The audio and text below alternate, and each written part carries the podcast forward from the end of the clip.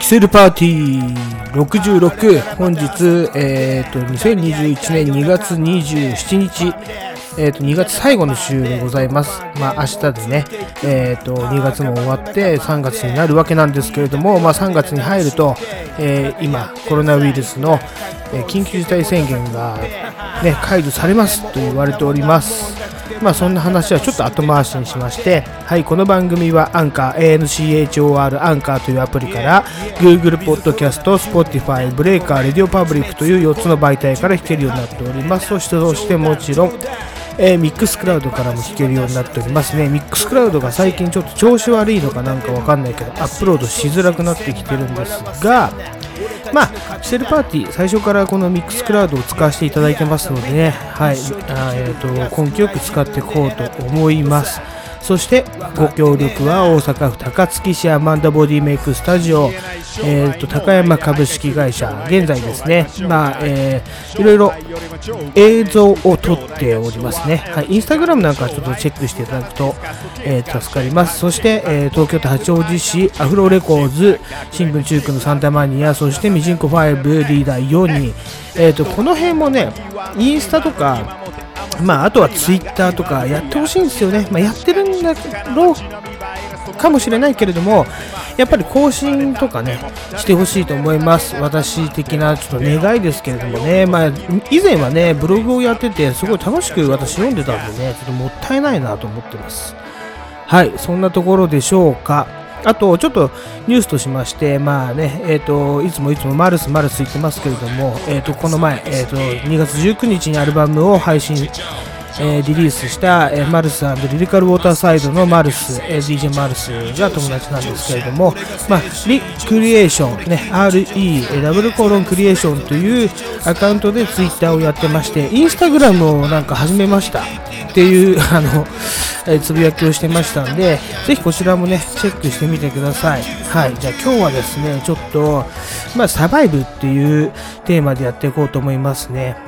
はい。えーまあ先週ヒップホップスラングとして紹介したサバイブ、あの名の通りなんですけれども、まあちょっといろんなサバイブみたいな感じでやっていこうと思います。まあサバイブするにはね、やっぱり男気が必要なんで、今日はちょっと男っぽい曲をどんどん流していこうと思うんですけれども、えーまずね、1曲目、うん長渕剛と行きたかったんだけど、まあ、今はね、やっぱり和乳道でしょう。和乳道の、えー左回りの時計というね、えーアルバムから、え1曲ちょっと紹介させていただきます。ね、本のタイトルにもなってる、俺はやるです。ドゥズー。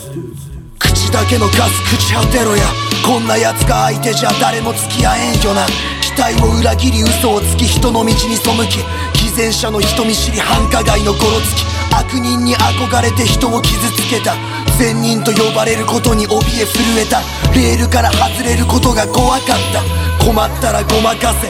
そう学んだ。忘れたふりをして約束を破り。怒りをぶつけられたら即したうち。生きるためと偽って金を奪い取り。叫ばれた薄暗い10代のあの日。ジーンズを引きずって走って逃げた。楽になれるだろうかラリって死ねば。やったことは全部自分に返ってきた。ごまかした時点で負けていた。俺はやる。やりたい。やらなくちゃそれは勝つ俺はやる。必ず俺はやる。声からす。俺はやる。やりたい。やらなくちゃそれは勝つ俺はやる。必ず俺はやる。声からす。高校を中退して赤落ちに入り。前科者に囲まれた酒盛りの毎日。二十歳の元旦には包丁握ってた。腹にマガジン巻いて東京で生きてた。親父にもらった金で入り直した通信の高校を出て大学に行った。でももうラップで食っていくって決めてた。半年も持たないで退学しちまった。鬼も般若も俺に会うとこう言った。せっかく入った大学だ卒業しな。押すと答えたのに現実は逃げた。ステージの上に立てば何とでも言えた。学校に行かなきゃ俺は俺じゃなかった。でも見てたのはラッパーの背中だった。先輩は沖縄で自殺して消えた。ビール瓶を叩き割って前を向いた地べた俺はやる。やりたい。やらなくちゃそれは勝つ俺はやる。必ず俺はやる。声からす。俺はやる。やりたい。やらなくちゃそれは勝つ俺はやる。必ず俺はやる。声からす。はい、改めまして、こんにちは、こんばんは、からのこんにちは、でおなじみ、えー、キセル X のゴルジと申します。改め、えーと、東京ヘルシーボーイズの豆腐 AKA 木綿でございます。ね、今日もこれでやっていきたいと思うんですけれども、はい、じゃあ今日のちょっとメニュー紹介を言っていきたいと思います。えーまず、えー今週のトピックス、これはですね、今日ちょっと、え DJTT の、あ、ごめんなさい。ね、え DJ 大豆のご都合によりですね、ちょっと後回しにさせていただきます。今日は、えーと、 My Radio on My Mind、ね、AKA Radio Radio Radio っていうね、コーナーから、えーとやっていきたいと思います。私とプロテインマンで、はい、やっていきたいと思います。そして、えーと、トピックス。はい、そして、その次が、えー、と東京東部からお送りする金賞太郎の東京ストリートニュース略してストリューですね。はい、この辺を、えーやっていきたいと思います。今日も全て、えーミックスサイドでございます。必ずこれから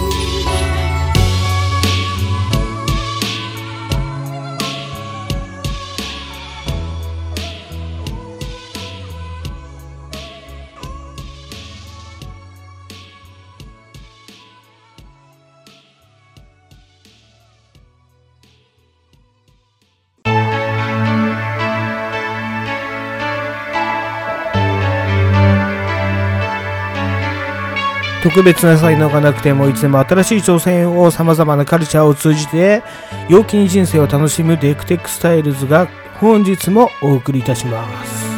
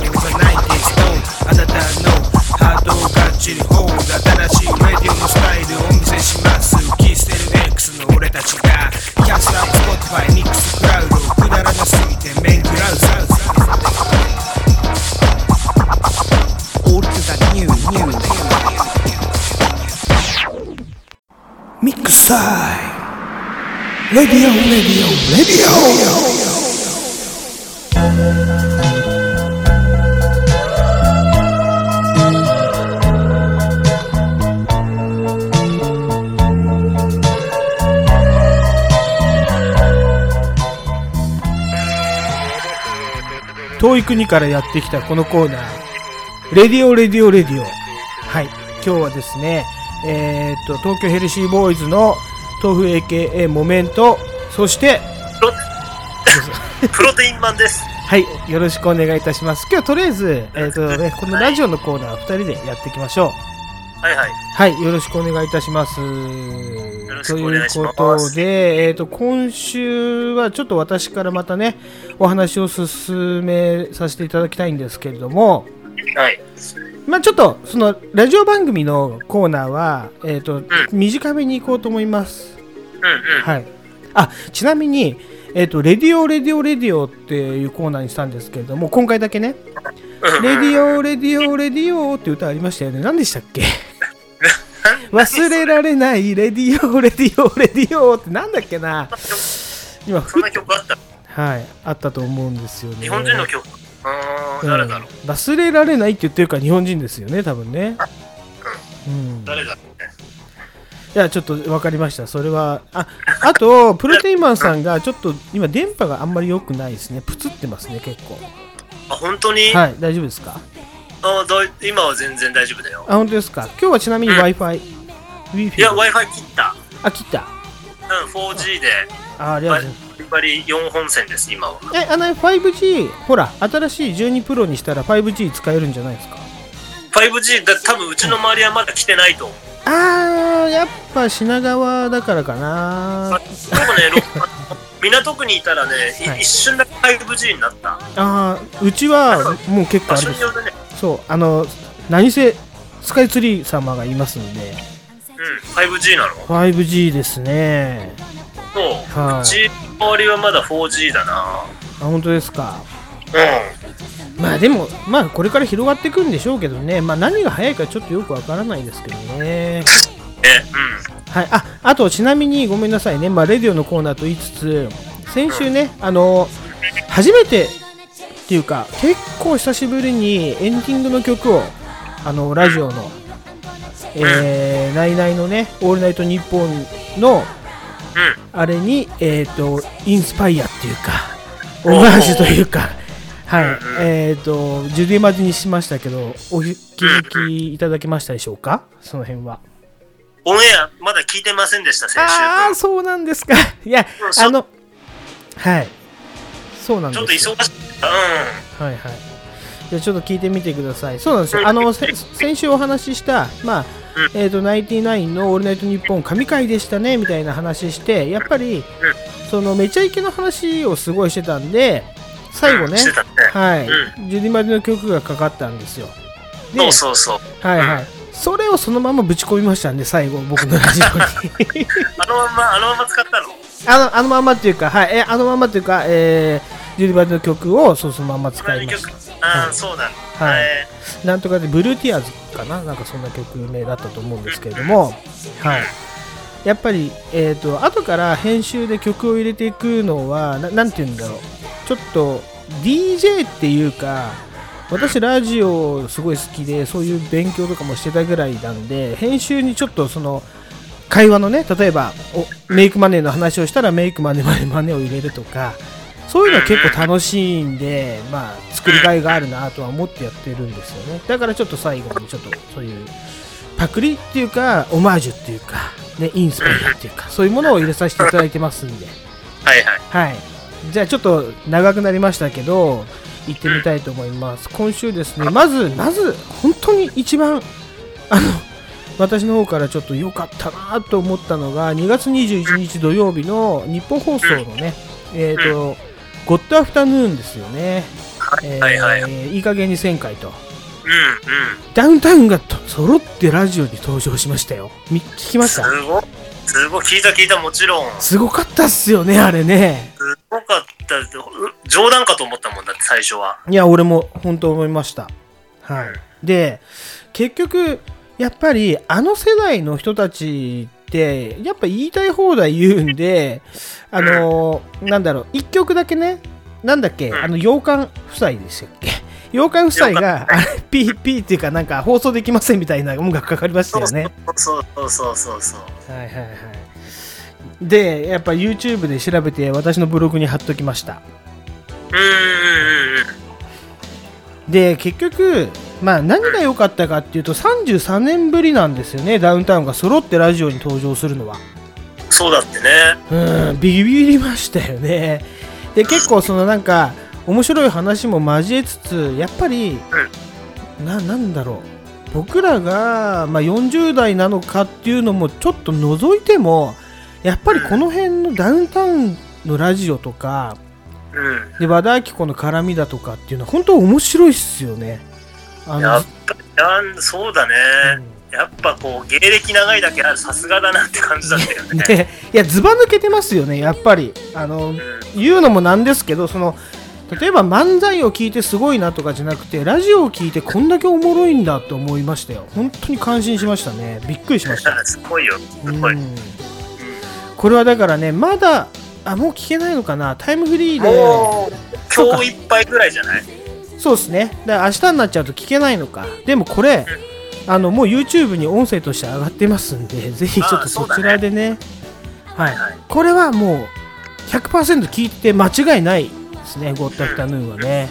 うんあの、あれですか、プロテインマンもチェックしてました、これは。うん。もちろん、もちろん。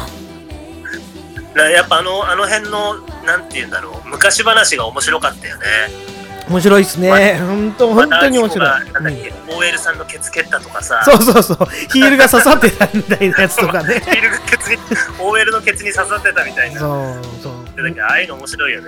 で昔話だからゆ許されるみたいな話だけどやっぱり当時はそんなこともねラジオでバンバン言ってましたからね、そうだようね。ん、今普通にそんなこと言ったら叩かれて終わっちゃうからうん。やっぱりねそういうところですよね、うん、当時はそんな文字起こしみたいのもあんまりなかっただろうし、はいはいはい。それに対して文句を言ってくれる人もあんまりいなかっただろうしね。そうだね。ううん。うんん。はい、ちょっとそんなところでね、えー、ともう一個ちょっと紹介させていただきたいんですけれども、うん。えーとですね、これなんですよ、えー、と今回ちょっと珍しい番組ね、いつも言ってるオールナイトニッポン系じゃなくて、2月21日、え日本放送ね、今度、えーとね、日曜日なんですけど、日曜日のそれって、あの鶴瓶がやってる番組知ってますか？あー、なんか、あれか、ブログに上げてたやつか。はい、はい。今日はちょっとお昼の番組で行こうと思うんですよ。深夜番組じゃなくて、今日はちょっとお昼の番組であお話を。珍しい昼ラジオね。そうそうそうそう。ちょっと珍しいんですけれども、このね、日曜日のそれっていうやつはね、面白いんですよ、意外と。これ、お鶴瓶さん。はい、鶴瓶です。鹿島建設、うん、鹿島建設がっけうん、えっ、と、今回、まあ、言ったらゲスト、フワちゃん、ね、おー、フワちゃん。これね、私ね、まあ、フワちゃん、はっきり言って、ラジオ面白くないなと思ってたんですよ。俺ナイトニッポン一回やったじゃないですか、ゼロ。だったね。もう聞くに耐えないラジオをねややってましたよあの人はいだけどこれね結局日曜日のそれえー、と全部を通してっていうかフワちゃん結構な時間いたんですけれどもあのこの2人鶴瓶とフワちゃんが合わさることによって私ちょっとツイッターでもつぶやいてしまったんですけどフワちゃんってやっぱり、まあ、わさび、ね、に例えて鶴瓶が大トロなんですよ。そこに上柳正彦っていうシャリが入るとやっぱ立派な寿司になるんですよね。すごい楽しかったんですよこのラジオ実は。噛み合ってたんだ。うーんやっぱりね噛み合ってたしなんて言うんだろうな。うーんふうん。あの何とも言えない化学反応が起きるんですよね。やっぱこれはひとえに鶴瓶さんのねあの器のでかさもあるんですけれどもうんうん。うん、フワちゃんのあのツンツンする毒をあそこまでなんか美味しいものに変えるかっていうぐらいうん。あのいいラジオだったんですよ。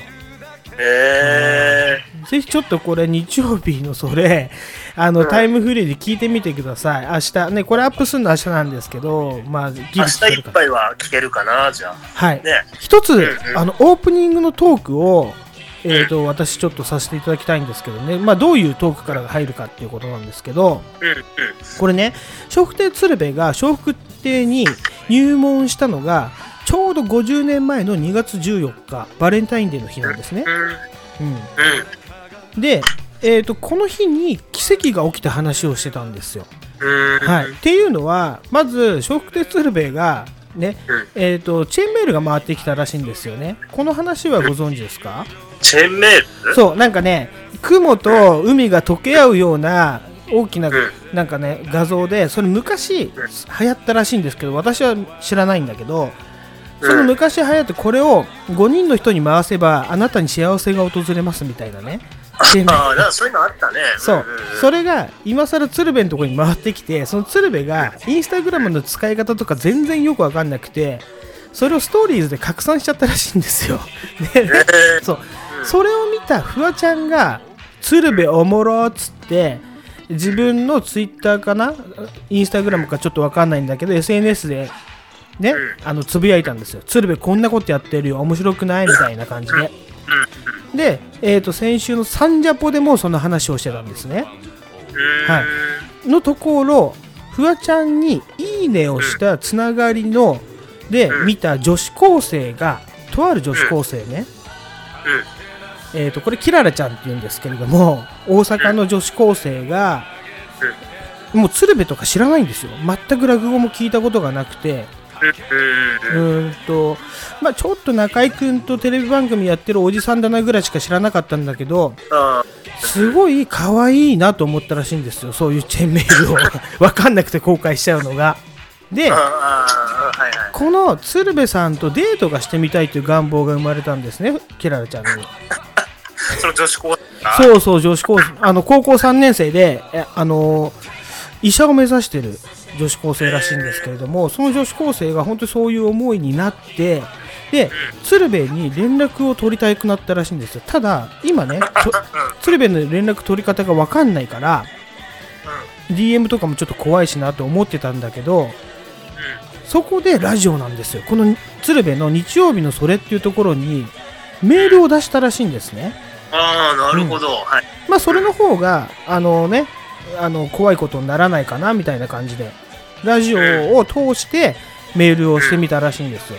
でそのところそのメールの内容がそのキララちゃんは鶴瓶さんがまず男子高生の格好、まあ、爪入りを着て、えー、と私はあの女子高生でこれ最後なんであのもう卒業して制服も着れなくなっちゃうんで制服デートがしてみたいですって言って天王寺の動物園で待ち合わせをしていただけないでしょうかって言ったんですよ。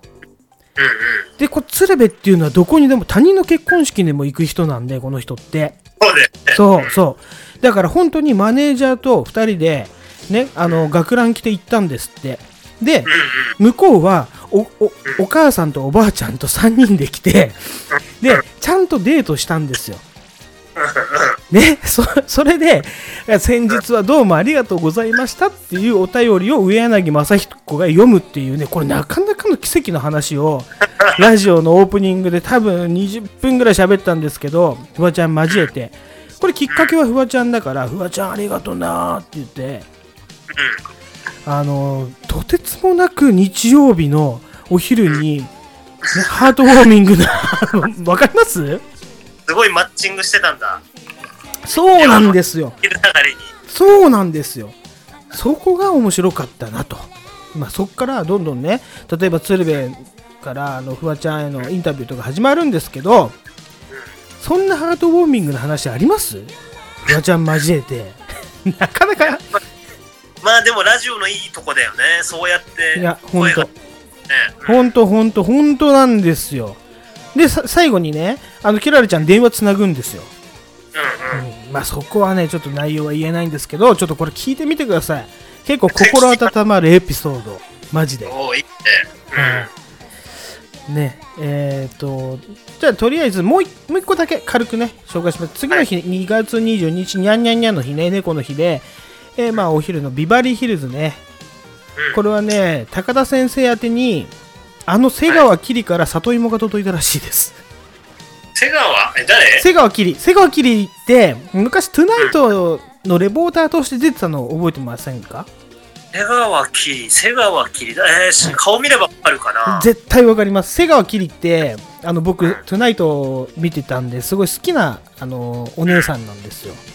えでその瀬川きりが 高田先生とすごいつながりが深くて今農業かなんかやってて里芋とお米を送ってきて高田先生が紹介しましたよ。あの瀬川きりからあれだよお前。たあの里芋とお米届いてさあのお姉ちゃんはあれだよなんとかやってたんででトゥナイトもやってたかなみたいなこと言ってましたよ。ー、あ本当、は い。ね、とりあえずこの3つを私紹介させていただいたんですけれどもちょっといつも僕ばっかり紹介してあれかなと思ったんで、えープロテインマンからなんか今週ラジオでちょっと1個か2個ぐらい面白いラジオご紹介いただ今いて。週はあれじゃない？はい、あの爆笑の田中さんの復帰会。あーありましたね。はい。それが一番で大きいんじゃない？今週、大きいですね。まあこっちあの急に深夜ラジオだけど。はいはいはい。いいですいいです全然。この辺なんかさ太田がさ、はい一人一人にお礼そをさ言わせるやつ面白くなかった、はい。そうそれね深夜ラジオでカウボーイでもやってたんだけどこれ実は昼間のえー、と日曜サンデーでも同じことやってたんですよ。そうそうそうそう。そう。そうやって言ってたね。ね。そうそうそう。日曜サンデーでもやらされたよみたいなこと言ってたよそう日曜サンデーねすごいっすよね。伊集院がだって4時間いたっていうね話がありましたからね。あそうなんそれ聞いてないんだ、あえー、そうなんだね。はい。はい。はい。そうなんですよ。うん今週はその辺かな。あと、深夜は、何聞いたかな。まだ、あ、でも、ナイナイは聞いたけど、まあ、ナイナイもね、うん。はい。あのーそんな先週の鬼越とかの話はそこまでしてなかったね。あ、本当ですか。なるほどなるほど。うんうん。まだ私、ナイナイさん聞けてないです。ちょっとね、今週ラジオ、まあ、本当に昼間のラジオぐらいしか聞けなくて、まあ、深夜ラジオはもちろん聞いてたんですけど、うんうん。ちょっと、あの、浅いリスニングスタイルになってしまいましたね。俺も今週そうだね。そんな聞いてないかな。ありますよね、そういう週って。あんま聞けねえなみたいな週ありますよね。で、なんか後でまとめて聞いたりみたいなね。はいはいはい。ありますありますね。まあ、そんなとこっすかね、今週は。なるほど。わかりました。Yeah. Yeah.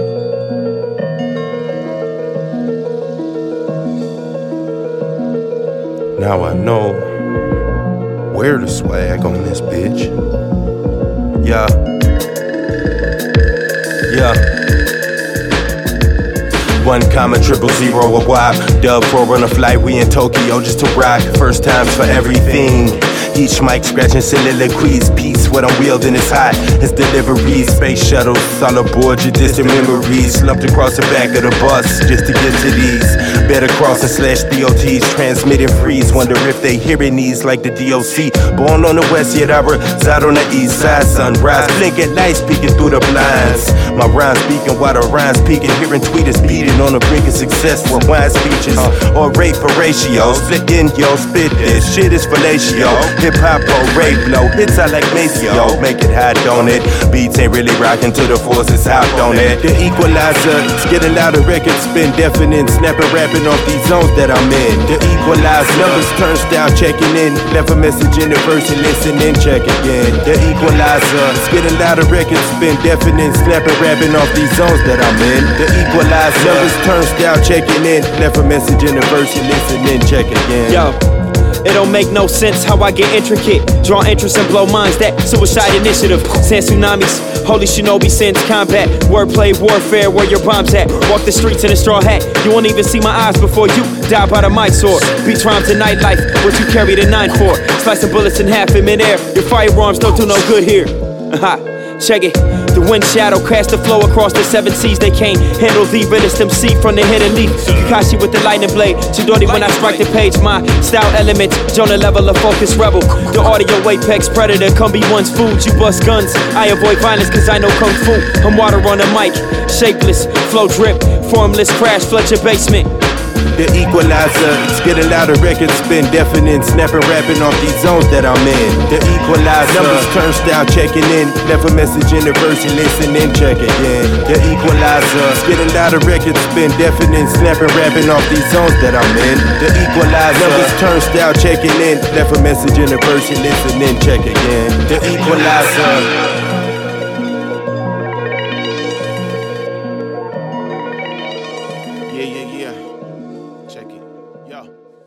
今週のトピックス。トピックス。はい、よろしくお願いします。いまだにね、はいまあ、とりあえず、えっ、と、MC 豆腐 AKA モメントプロテインマンですけれども、はいはい。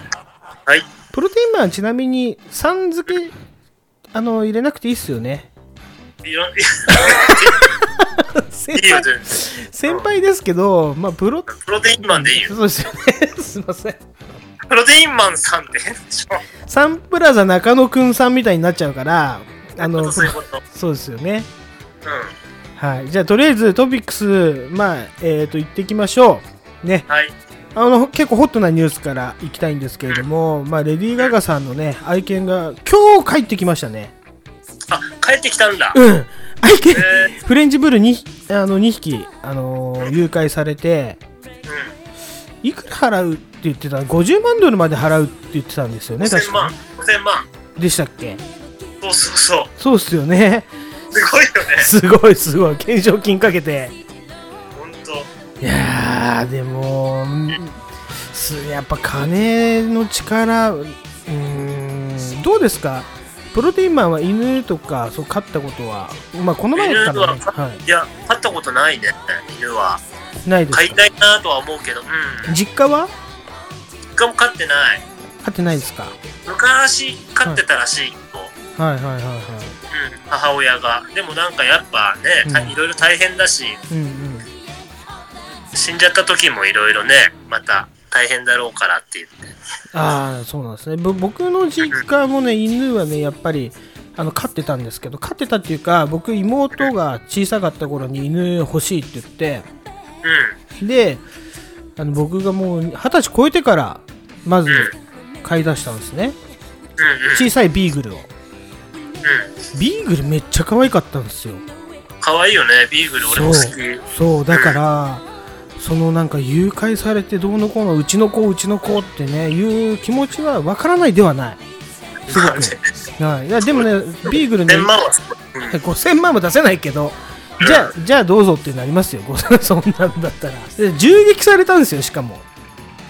なんかそうだ銃撃事件だったんでしょ？そうそうそう。でそう散歩させてるなんかボディーガードみたいなやつが撃たれたんですよね。すすごいすごい。ってったんだ。そう。あのねねおそらくですけどやっぱりお金目的じゃないですかそういう犯罪って。あそうだろうね。うん。コロナのね感じでそういう系の誘拐とかまた来るんじゃないですか。昔ねかつて日本今はあんまり聞かないけど昔日本誘拐事件すごい多かったじゃないですか。高度成長期からその70年代80年代じゃないですけど。うやっぱりそのこくあるね。はい。こういうの。最近はあんま聞かないけどね。そうそうそう。また出てくるんじゃないかな。これをね見ててやっぱり思いましたよ。だってそう金ないやつめっちゃもう金なくなっちゃってるじゃないですか今。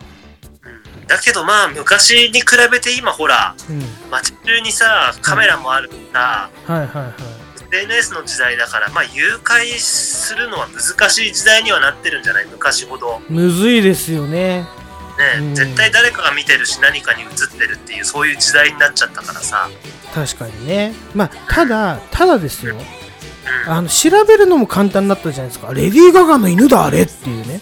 だからほんまあそう逆そう SNS なかったら多分調べられなかったものもうん。あそこんちは金持ってるぞと。そういうのを調べるのも結構簡単になったから、まあ、これ5イーブンぐらいの感じであるんじゃないかなって思うんですよね。うんまあね、はい。まあまあまあ、ちょっと犬膨らましすぎましたね、今ね。すいません。じゃあそうだね次、次行きましょうで。比べてなくていいいややっぱね、先日からどうもなんかそういう犬とかで膨らます傾向ありますよね。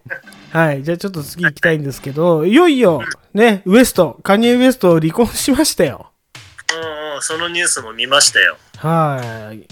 これね、えっ、と、キム・ガーダシアンとね、カニエ・ウェスト、離婚、離婚ってずーっと言われてたけど、うんまあ、いよいよ成立と、これね、絶対揉めるところがその財産分与とか、そういう感じですよね。うんうんでもこの人たち、えっ、と、婚前契約ちゃんとしてたっていう話がありますよね。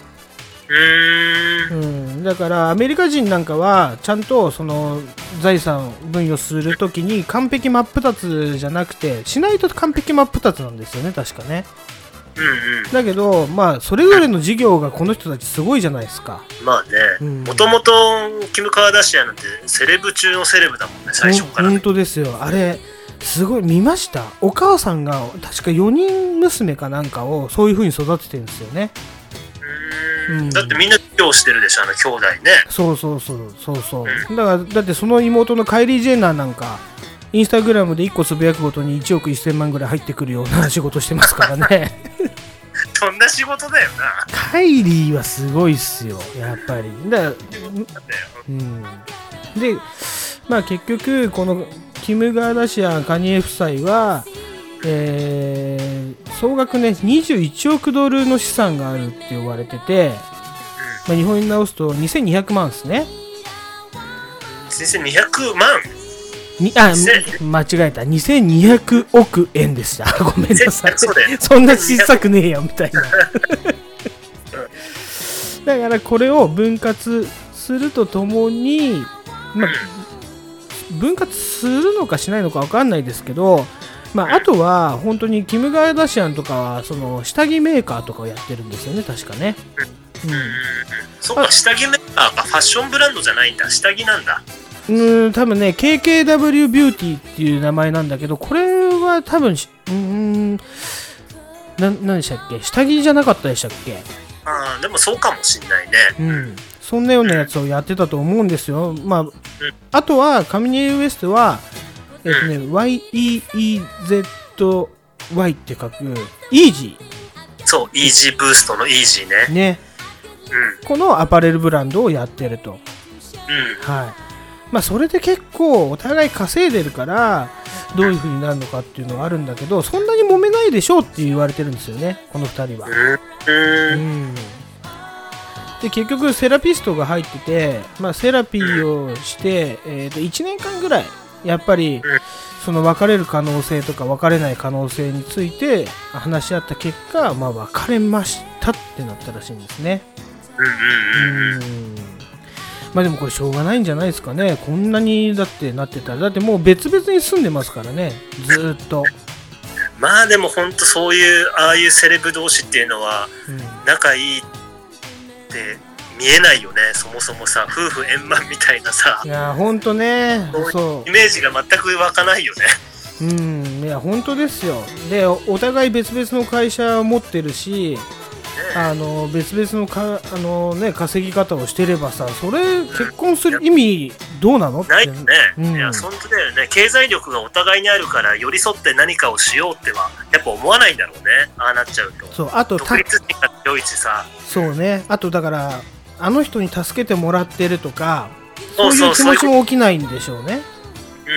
うん。うん。お互いに支え合って何かをしようっていうことじゃないね。絶対ね。本当本当これね、ちょっと今日のね、ツイッターにちょっと付随してくるんだけど、あの例のね、ABC の C ちゃんなんですけどね、それ結構なんかね、今、もうだって臨月で、あの、イライラしてるっていうところもあるけど、やっぱそういうようなつぶやきをしてましたからね、女性代表としてのね、言葉として。そうなるとどうなのかなっていうね、ありますよ、やっぱり男女って。確かにね。うん、男女ってだ、あ、ごめんなさいね。うん、どうぞどうぞ。男女ってダンジョンじゃないですか。うん。ごめんなさい。あじゃあ、これだけ言いたかった。あね。ああ、なんだはいはい。何でもないですいませんでした。な流しちゃいました。す。いいです、いいです。そうなんですよ。ダンジョンって、あ男女ってダンジョンですよ。もう分かんないものを手探りで何とかしようとしてるだけだから、お互い別の方向を向き出したら早いっすよ。あの、筋肉マンのね、あの、アシュラマンの玉手箱みたいな感じになりますよ。例えが古いな。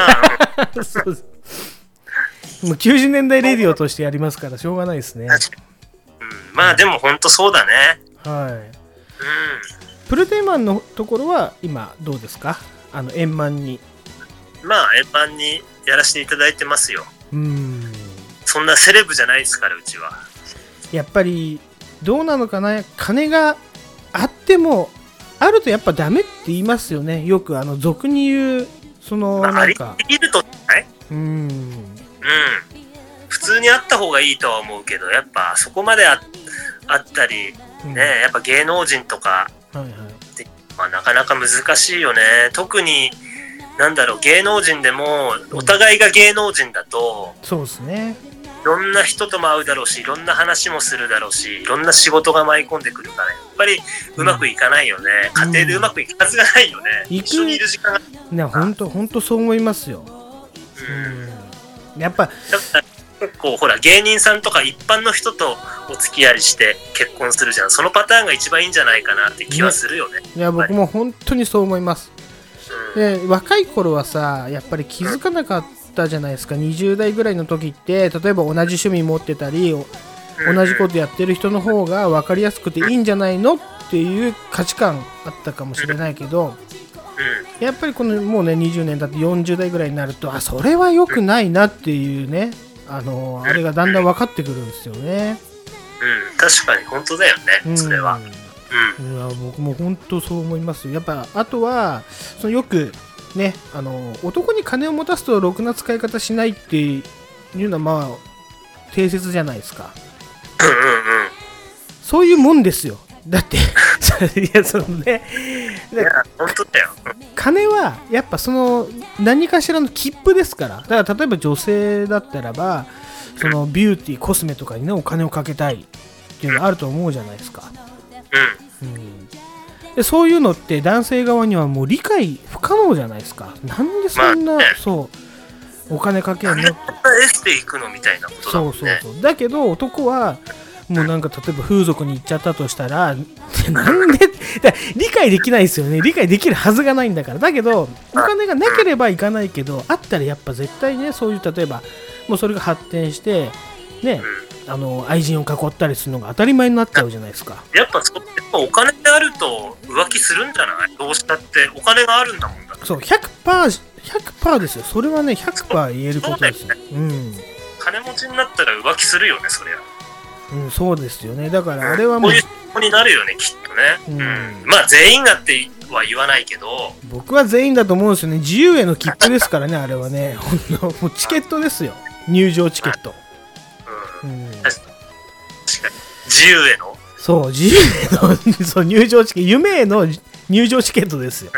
夢変えますよね。やっぱお金で。買えます。夢は買えます。だから愛は買えないけど、夢は買えますからね。で確かに、お多くを欲しようとするのが人間なんですよ、やっぱり。うんうんうん。例えば僕一番思ったのは株とかであのよくね、えー、と一般の人がえ例えばさ株価ってなんでマイナスになるのとか借金作るのって言われるんですけどそれって本当に人間の欲で例えば100万あったものがゼロで終わりでいいっていうはずがないんですよ。借金してもう一回挽回してやろうっていうのがもう人間としての差がなんで借金に陥るんですよね。株をやってると。だからそれですごく人間のその性質っていうものが分かったんですよね。だからまあ欲深いものです。やっぱカルマとかね そういうものありますけど。はい。うんじゃあちょっと次いいですか？はいはいどうぞ。まあそれに付随するんですけれどもねあの加藤紗里がね。嫌いなんだよ。嫌い。嫌いなんですよあの人。だんね、まあ、僕もね、まあ、好きとは言えません。やっぱり、ん。だって、うん今週のニュースとしてはね娘にね見ました？グッチのベビーシューズ買ってんすよ。インスタで自慢してて。しょうがないな。それさどれだけ履けるんだよって話じゃないですか。グッチのベビーシューズ。まあいくらしたか分かんないですよ。うん。まあ数万円はすんだろうね。そうですよね。うん。でね、まあ、結局闇社会の人間っていうことですよあの人って。絶対。まあ思いません？いやだって何で金稼いでんのっていやなるじゃん。そう本当ですよね。仕事仕事してないじゃんだって全然。マジですよね、うん。うん。あいつはまあちょっとそういう例えばインスタとかツイッターとかでどんどんねバレてくるんでしょうね素性が、うんうん。うん、だってみんな思ってるもん何で金稼いでんのみたいな そろそろねそういう丸さんの女じゃないけど目つけられてもおかしくないぐらいの話ですよね。えでもあれあのーお相手はいるんだっけ？ちゃんと。いやいないんですよ。だから子供がシングルマザーなんだそうそうシングルマザーから入ってうん。あの要はね元犯罪者の人彼氏と付き合っててうん。別れてまた次々の彼氏行きますみたいな。その間にもまだあれがいますからトモロこの前ラップかけたトモロですよ。はいはいはいはい。えででもさその、はい。子供のお父さん父親っていうのは誰かっていうのは分かってる分かってないの。明かしてないの。そうなんだ。そう。じゃあだいぶ黒いんだろうな きっと。黒いっすよ。だからもう安藤美希スタイルですよね。明かさないスタイルみたいなね。赤さんねすごいね。はい安藤美希スタイル安藤美希スタイルですよあの人もあの人もメンタルやばめだもんね。そうですよ。明かさないまあ、まあ、明かさない方がいいでしょうね。やっぱりここに来て、うん、ここまで来ちゃうと。そうそうかもしれないね。うん。子供もかわいそうだしな。本当ですよ。だからまあそのこのさっきも言ったけど結婚して、まあ、どういうスタイルになるかっていうのがねすごくあのー芸能人だと特になんか自分でもう本当に決めとかないとダメっすよね。仲いいのかみたいなね。うんいや本当そうだと思うよ。どういう、まあそれこそキャラでやっていくっていうのはねそうそう。キャラでやるのか。そう。で本当にだ結婚しちゃっていいのかとかさいろいろあるじゃないですか。うんえ。まあそんななそんな中でえー、と行きたいんですけどあのねガリガリガリクソン結婚しましたね ちょっとだけ覗きましたよそれ。もはい。だってほら芸人とだガリガリガリクソンだってこれ一般の女性と結婚したんでしょ？要は。うんうんうん。でもねこいつね本当にガリガリっていうか痩せたんですよ。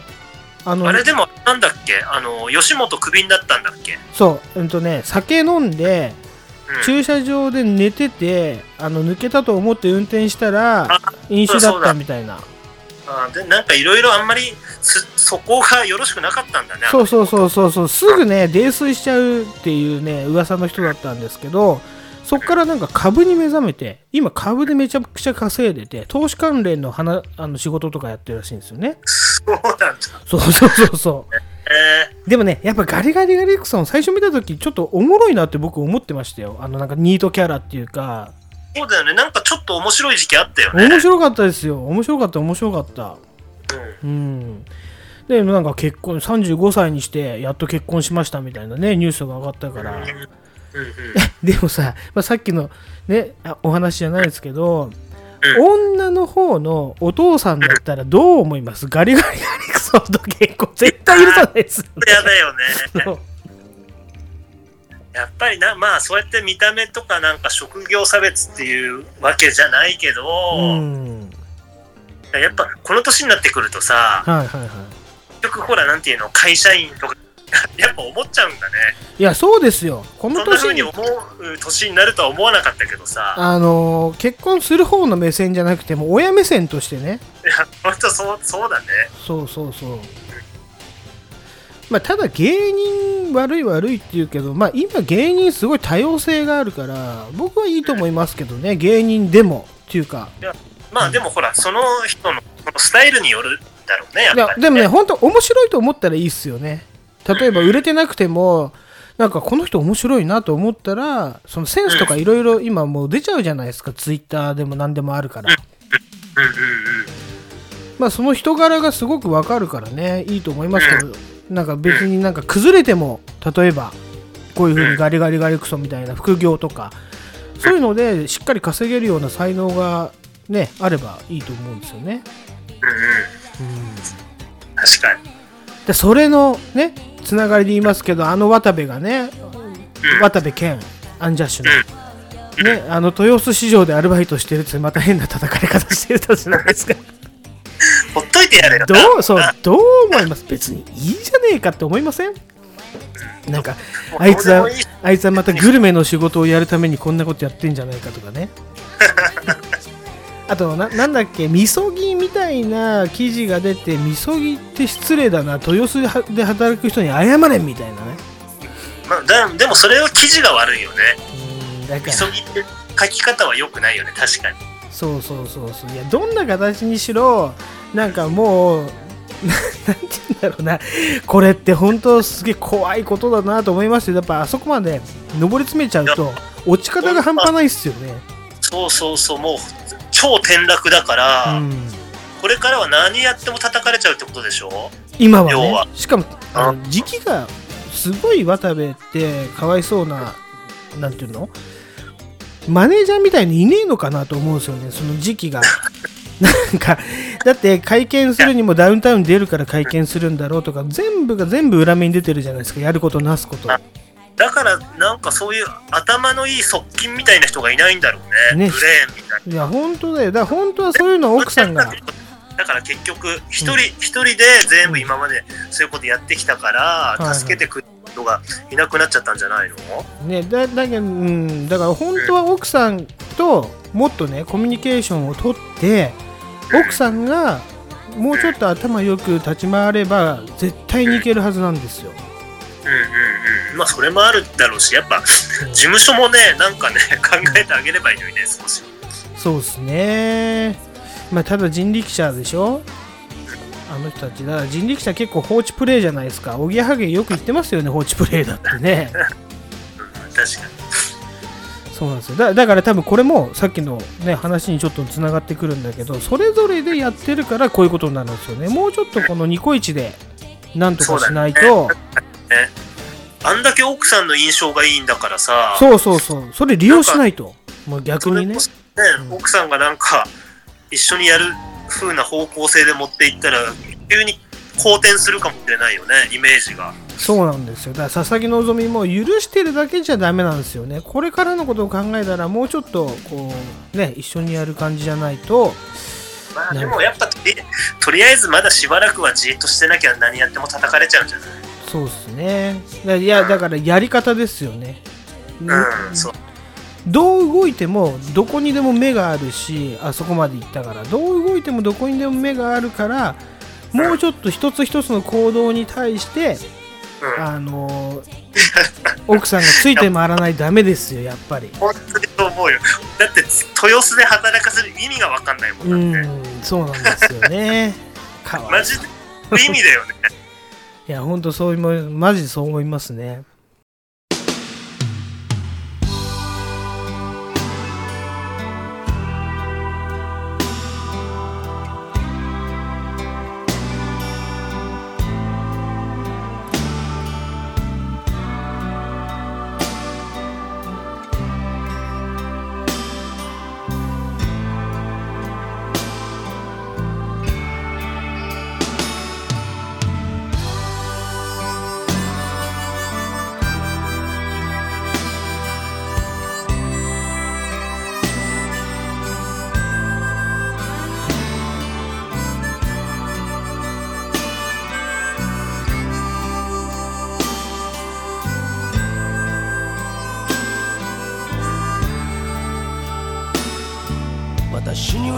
私の生き方があるとか自立した女の気持ちがなぜわからないのだとかどこそこのレストランで地中海料理を食べるだとか炒め飯にエスニックボルシチなんかも最高よねって言いながらそんなことより俺はお前をベッドに引きずり込みすっぱだかのお前の胸にしゃぶりつく。I love you そうだろう I love you きっとそうだよね。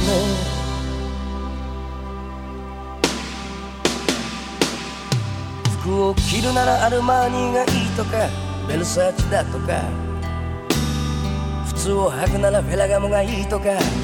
ジョルダンがいいとか。バッグを持つならシャネルがいいとか。プラダだとか。スカーフはエルメスよ金持ちのボンボンからもらったティファニーのオープンハートのネックレス。そんなことより俺はお前をベッドに引きずり込み。すっぱだかのお前の胸にしゃぶりつく I love you. そうだろう I love you きっとそうだよね。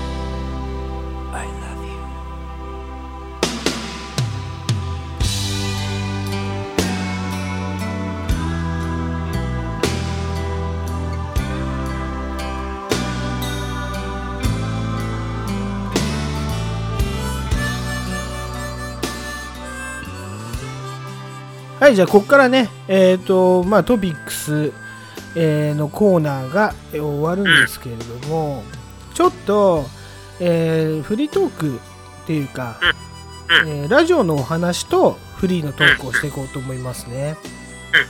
うんはい。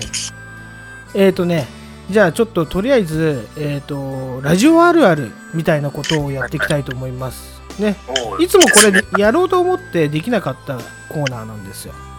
うん。はい。ね、ラジオ私たちヘビーリスナーなんですけれどもね、プロテインマンと、えっ、と、モメンは。うん。なんで、ちょっとラジオ聞いててあるあるみたいなおあ話、うはい。考えていただけましたか？ん。まあ、かまあ、あるある、普段からあるあるあります。一つだけあります。ありますか？一つだけ。あ、じゃあその一つ、その一つ、え、いいですよ。一つでもね、いただければいいんですよ。これね、あれですよ。あの、大豆に言わせると、ないって言いますからね、普通に。こんだけ振っといて。ちょっと今 RG のあの一つだけありますをパクらせていただきます、ああなるほどちなみにじゃあプロテインマンさんからどうぞあるあるまああるあるっていうかあれだけどうんなんだろうな。ラジオネーム考えがちっていうのあるよねまず。ああなるほどね。深夜ラジオを聞いてるとね。うん。自分だったらラジオネームどうしようかなみたいなさ、めちゃめちゃうん、ちなみにはい。ちなみに甲府さんははがき職人でもあったから、はい。ラジオネーム何だったんでしたっさまざまなラジオネームをあの使い分けてたんですけど、まあ、深夜用と昼間用でね、まあ、それもあんまり良くないんですけどね、本当は。たただ、まあ、最初、初期の頃、昼間用としては、俺メロンっていうね、分かる人にしか分からない。そう俺メロン俺メロン。俺メロンさんっていう。はい。それか僕、メロンってな何なのそれ？僕メロン。あのー僕らのね、友達でうん、そういうギャグをずっと小学校の頃からやる、そのメロンの人形を見て、メロンが喋り出したよ。俺メロン美味しいぜっていうね、ギャグをずっとやり続けた友達が、それみんな面白かったんですよ。だから、それをラジオネームにして、そいつがもし気づいたら、このアラちゃんを探せっていうコーナーあったんですよ。そのアラちゃんが言ってた言葉で、アラちゃんがもしラジオを聞いてたら、あこれ俺が言ってたギャグじゃんって言って気づいてくれるのかなみたいな。いいねいいメッセージだねそそうれは誰に分かんなくてもいいけど、ラジオネームで気づいてくれたら嬉しいなみたいな。いうことなんだねはわっけわかんないラジオネームっていっぱいあるじゃんい。いっぱいありますね。お 語も源なんっていうようなね面白いラジオネームめちゃくちゃあり僕ね、一番感動したのが、まあ、タピオカ龍太郎とかその辺なんですけど、インフンでんなみたいなね。タピオカ龍太郎いいねうんうんあと、まあ、爆笑問題のカーボーイはラジオネーム面白い人本当多いっすよね。広田つの改め広田つろつのとかねあとね、犬大丈夫とか面白いじゃないですか。どういうこと犬大丈夫なんか変なラジオネーム多いもんねあと、あれが一番ね、すごいと思った。ユアチンポ褒めてあげるがすごくなかったっすか。あなたのいたんですよ。あなたのチンポをお褒めします。ユアチンポ褒めてあげるっていうラジオネームなんですよ。それもカーボーイ？カーボーイです。これカーボーイですよ。結構その M1、最後の年末の M1 に入ってきますから。まあ、今 M1 って言ってるのはもちろんラジオの世界なんで、メールワングランプリっていうのをやるんですけどね。そこに入ってくる。そう。あとラジオネームであれだけどね俺はいちょっと感動したのはね、はいはい。オードリーのラジオ聞いててまあ大体読まれる人決まってるんだけど、うん、4人決まってますね。まああのはがき職人でもうほとんどプロだよね半う分、ん、はいはいはいその人たちのネタ大体面白いんだけど、はい。はい。武道館に行った時にうん。イベントでねはい。やっぱその人たちのネタが採用されるわけよはいはいはいはやっぱ武道館で読まれるってむちゃくちゃその人たち嬉しかっただろい。うなすごいっすよね、すごいっすよね。うんそうそれはなんか覚えてんなイベント行ってうんあ読まれてるいつものあの人だみたいな。まあそのあとラジオネームってやっぱりそれを聞くとあの人だっていう分かるのが僕らだからヘビーリスナーには分かるけど初めて聞いた人にははってなるね。あのなんか暗号みたいなもんですよね。あこの人だったらすごくなんか面白いネタやるんだろうなみたいなさ。そうそうそうそう知る人ぞ知る。そうそう。そうまあそれもあるあるですね。じゃあ。ね。でそいつらツイッター今やってますけどツイッターでは面白さ一切出さないってね前も話しましたけどね。そうだね。温存してやがるこいつら。ツイッターで温存してんなみたいになりますよね。そうただのつぶやきだもんねツイッター上では。そう超つまんねえんすよツイッターでは。なんかあります？はいもうちょっと用意してきたんでちょっと待ってくださいね。うん。一旦 CM です。はい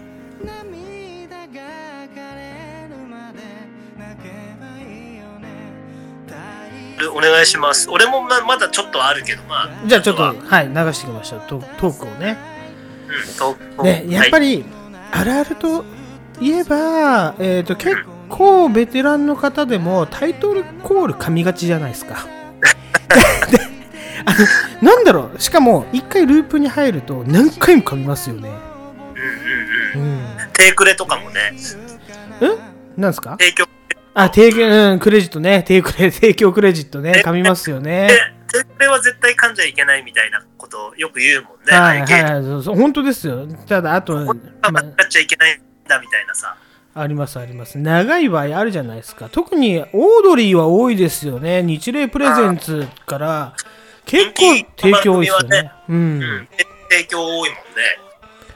だってなかなかないですよ。日霊プレゼンツってそそういうの、オールナイトニッポンあんまないっすよね。オードリーぐらいしか今まで聞いたことないな、あんまり。ああ、そうだね。はい。で、まあ、あとはね、昔のね、えー、DJ、本当 DJ って呼ばれた方々、今はね、パーソナリティとか、まあ、JWEB でいうナビゲーターなんて呼ばれてますけれども、そうだね。曲紹介にすごい凝ってましたね。技術を使ってた。例えば、その私がいつもね、えー前半にやることなんですけれども、その曲、一番最初、ね、落としたトーンから、そこからフェードインしていくんですけれども、それを例えば前半の8小節、ね、あの歌が入らないところで曲紹介をして、いきなりドーン歌が入るみたいな。うん。うんうんうん。そういうのがすごくうまかったんですよ。特に赤坂さんとか、あと、坂上美紀とか、ああ、坂上さんね。はい、その辺の方々ですよね。あと、リュウさんもすごいうまいですよね。うん。MC リュウさんね。まあ、そうリュウさんのかっこいいとこは、はい。一緒にたまにフック歌ったりするのがかっこいいよね。うんうんカフカフの上げ下げで。それはね、本当の、あの、もう、クラブの DJ が昔ね、やってたこととかね、そうそうそう。 Hey, ho, hey, ho みたいな、うん、そういうことがラジオでやっちゃうみたいな、すごかった。斬新でしたけどね、僕聞いててね。かっこいいんだよね。うん、だそれがね、やっぱり今でもやってる方といえば、ピストン西澤とかね、あのグルーブラインで、まだトヨタミックスマシーンとかね、そういうのやってるんですけれども、まあ、その辺のね、技術、やっぱりこれ残していった方がいいと思うんですよね。今の人はあんまりやらないっすよね。まあちょっと FM あんまり聞いてないからあるかもしれないけど、うーんとね、これは私も学校で勉強したことなんで、やっぱこうやるとかっこいいよみたいなね。うん。うん、200万かけたのがそこだけ役立ってますみたいな。学費200万、結構ですね。あの時の俺に言ってやりたいですよ、20年前の俺に。あの、20年後にリモートで役立つから、いや勉強しとけって言ってやりたいですよ。200万、20年後に200万が役に立つ。そうそう。とは思いませんよね、普通はね。まあ確かに、でもそれ、だからこそ今ラジオやってるみたいなとこあるもんね。そうですね。やっとその技術をあの使う時が来たな、みたいなね。いやいや、本当そう、冗談じゃなくて本当だよね、それね。本当ですよ。本当ですよ。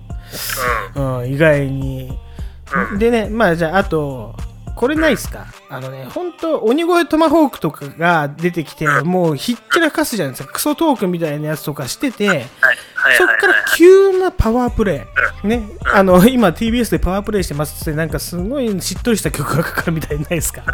このなんか落差。トークとの落差。まあ切り替えるパターンはあるよね。はい。うん、あるある、よく。あれね、違う、わざと切り替えてんじゃなくて、パワープレイだからかけなきゃいけないんですけど、もうその前のトークが散らかりすぎてるっていう場面がありますよね、結構ねあまあ。前後つながらない雰囲気の時はあるよね。そう。だから僕ね、それはね、すごくいいなと思ってるんですよ。さっき、プロテインマンが言ったように、あの切り替わるから。うん、意外と CM 入ったりして切り替わるからいいなと思っててその手法をあの意外とキセルパーティーでも使わせていただいてるんですよねほうほうほう。なんでここでこれみたいなたまにあるじゃないですかうーわもあれいいそうね、うん。なんですか？あれ、いや、本当にいいと思う。そこでガラッて曲で変えちゃうっていう。そうそうそうそういいっすよねうん。だからまあちょっとこの辺を使わせていただいてるんですけどまああとまだまだ僕あるんですけどあのプロテインマンの方からとりあえず1個ぐらい挟みますか？なんかあります？あうーん、まあそうね。まあこれ、多分これもあると思うんだけど、はい。あの、番組によって、はい。作家さんの笑い声の大小が、あー超わかる ちょっとうるさいなーっていう番組もたまにあるじゃん。あのおぎやはぎなんかは完全に作家入ってきますよね工務店さんでしたっけ？そうそうそう、工務店さんね。うん入ってきますねオードリーも一時はなんか3人ぐらいでやってた雰囲気だったけどもう今は完全に春日と2人でわ若林春日で喋ってる感じだけどあ、ね本当ですか？里光さんですよね。あ、作家やってるんですか、里光さん？あ、あ、里光、里光さんは作家じゃないんじゃないかあの、ブースには入ってないね。ああ、そうですか。だから、もともとドキドキキャンプですよね、里光さんはね。そうそうそう。うんうん。でも同じ事務所だから。そうですよね。あと、あれ、あの、バナナムーンは、うん。ああの人とやってるよね、あの、有名な作家あさん。あ、はいはいはい。あ、俺もちょっと出てこない。うん、わかる。だい一緒にね、芸人やってた人っすよね。そう、さ3人目のバナナマンって言われてる。そう、そう、だからね、だから、バナナムーンゴールドは僕聞かなくなったんですよ。なんか、それが入ってくるとな、みたいな。俺もバナナムーン聞かなくなっちゃったんだけど、結論から言うと、あ、なるほど、なるほど。んでも、ディスする。まああれうん。うん、3人でやってるって感じだよね。そ、そう、ん？ああとね、うん大倉、大倉さん。大倉さん。大倉さん大倉さんはいはいはい、うん思い出しました。うん。このね、大倉さんとのクロストークが3人の内輪になっちゃうんだよね。だからね、この2人の時はまだ、えー、とパーソナリティとして、えー、と僕らに向けて喋ってくれてるのか系があるんだけど大倉が入ってくると3人だけの話を聞かされてるなんか聞かされてるになっちゃうんですよね。そう、だからオードリーは多分それやんなくしたんだろうね、あえてきっと。オードリーは天才ですよやっぱり、うん、2人ともトーク力あるからさ。はい。ただあのちょっとねバナナムーンゴールドは僕はいい番組だなと思ったのは一つだけねあのホットエピソードがありまして。あの僕のねあのジムがあるんですけれどもそこですごい、えー、と僕が入った当初30代で入った当初まだ大学1年生ぐらいで入ってきた若者がいるんですよですごいなんかねあの強いんだけどあんまり喋んない感じのね若者がいてその若者が最近結婚して子供生まれたんですけど。そのここんなに喋んないのにどうやって奥さん捕まえたのかなと思ったらどっかの飲み会でバナナムーンゴールドのリスナー同士で気があってすぐ付き合って結婚したみたいになったんですよ。すごいね。そうでラジフェスを夫婦で行くのがあのね1年の楽しみだみたいな、いすごいじゃラジオっていいなみたいなね 僕ありましたよ。あと、バナナムーンってのがまたいいね。そうなのそうなの？よ優しいからさ、あの、ラジオ聞いてると。そう今日いいね人なんだろうな、みたいな。うん。今日ね天草大王ね僕ね天草大王さんあラジオネーム天草大王さんねあのいいツイートするんですよこの人が。バナナムーンとかあ、まあ、その辺の人たちはお笑いで言うとこう性っていうか三四郎とかだけどまあ霜降り明星とかはちょっと GO で来るなみたいないろいろね分析したツイートをするから僕いつもねあのチェックしてるんですけどはい。天草大王さんね。天田大王さんも有名なハガキ職人だよね。そうですそうですそうですそうですね。はい。あじゃああそれわかる。あの笑い声。そう、作家さんのね。うん。ね。ちょっと付随してあの笑い声の好き嫌いってあるじゃないですかあるね。僕はねまあ、ちょっとこれ言ったらあれなんですけど佐久間さんの「オールナイトニッポン」あんまり聞かないのは佐久間の笑い声が好きじゃないんですよ わかる。わかります？わめちゃめちゃわかるな。自分で言っといてさ「はっはっは」って笑うじゃないですか高笑いっていうか「はっはっはっは」みたいなもともとあの人、演者さんじゃないもんね。すごいよね。うんすそごいけどれでオールやるって。すごいけどあのなんかプロデューサー前とした笑い声が好きじゃないんですよラジオ的になんか不快な感じに僕は聞こえるんですねただこの前やったあの錦鯉ね「オールナイトニッポンゼロをやった時の。正則さんの笑い声よかったな。あのなんていうの下町の居酒屋から聞こえてくるような笑い声なんですよ。自分で言って笑っちゃうパターンなんだけどこれもう。いいよね。な超よかった。いいよね。あとさ、ちょっと、うんまあこれラジオあるあるでないけど、はい。あの、出囃子がいいよね。錦鯉は。錦鯉ですか？出囃子どんなんでしたっけ？ギターを鳴らして、そうかそうか。そうかはいはい。もう泣きになっちゃうよね、あの歌聞くとさ。うん。面白いっすよね。そうそう。いうやっぱり笑い声の好き嫌いめちゃくちゃあると思いますよね。あるね。うん、聞いててこれはいいなみたいなのとかね。あと俺ね太田の笑い声もまあまあ好きなんですよ。あー俺も好きだよ。だってね。釣れたみたいに。そうそう でなんかかすれてんだけど大笑いしてんすよね。結構ね。でもやっぱ天才、あの笑ってる最中に次のこと考えてるもんね。そうそうそう。もうもう全然次のこと考えてますよね。すごいよね。うん。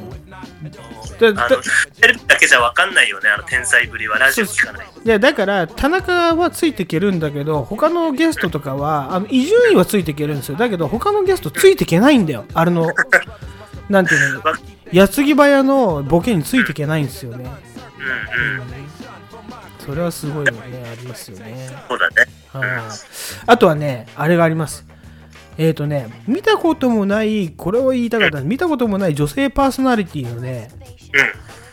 テレビとかでねほら見ないんだけど声でこんな顔って想像しがちなんですよねうんうんうんうん。それは超あるあるだね。そう、代表格。これはね、秀島文香なんですよ。僕、JWAVE のグループライン聞いて、秀島文香世、代は手島文香だよね。可愛いんだろうなみたいな声めちゃくちゃいいじゃないですか。で、あの、今はなきね、HMV のあのサテライトスタジオ。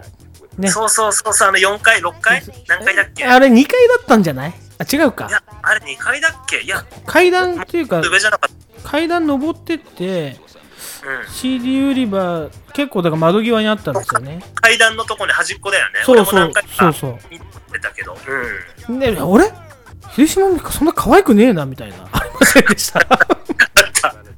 あれはびっくらこいた。そう、それがあるんですよ。だから、やっぱ、あとインターネットで今調べられるからあれなんですけど、そのね、昔は調べられなかったもんね。本当ですよ。だから見に行って、え？みたいなのありますよね、完全に。うん、あるある。ああと、どんな人を想像しました？僕、秀島文香がやっぱ一番のこう落差がありましたけどね。あああ、でも最近で声で言ったらそれこそナズクリスさんとかあさ、ー、そっかそっか。よく言いますね。声、声かわいいなとか、あと、日本放送だったらやっぱり東島さんがね、エースだからさ、うん、東島さん、僕知らないですね。東島アナウンサー、あ、そうなんですか。昼のラジオの、あの、へー女子アナのエースだよ、あの人。えー、えー、全然わかんなかった。あの、あれとやってるから、中川家のラジオ一緒にやってるかな。あ、そうなんですか。えー、なるほど。ちょっとそれはね、チェックしてませんでしたけれども。あとね、僕ね、富山えりさんがもっと若いんじゃないかなと思ったけど、結構な、僕らと同じぐらいの年代なんですよね、富山えりさんね。山 TBS えりラジオで言うと。あ、TBS か。そうそうじゃあ結構もうベテランうん。富山えりとかね、まあ、そのアナウンサーとか、まあ、女性パーソナリティじゃないけど、やっぱ声が、あの人たちって声使う仕事やってるから、やっぱり若々しいし、すごく可愛らしく聞こえるんだけど、っていうのはありますよね、ラジオ聞いてるとねや。っぱ、これがいいんだろうね。うん、相当させるのがやっぱりラジオはいいよね。いい。そこで止めておけばいいんだよ。あのそうそう調べんな、調べんなって話ですよね、勝手に我。々行っちゃったけどね、秀島文香をね。えーやっぱ行っちゃいました。僕もね、だって渋谷に間に合うかなみたいなのありましたね。8時、ん？何時までやってたんだっけ？あれ、8時ぐらいまで。6時から、そう、8時ぐらいだったっけ？なんかそんな感じだったよね。最後、最後さ、ステッカーとかさ、たまに CD みたいの配ってましたよね。西田が出てきて。そうそうそう。そうそうそう。うん、懐かしい。行ったもん、俺もう。ヘビーリスナーだったから、グループラインは。うん。今もね、全く聞かなくなっちゃったけど。俺も全然聞かないな、グループラインは。ねえ、そうなんですよ。そういうね、またね、あるあるとかね、喋っていきましょう。け結構面白かったです、あるある。ラジオの話は。はい。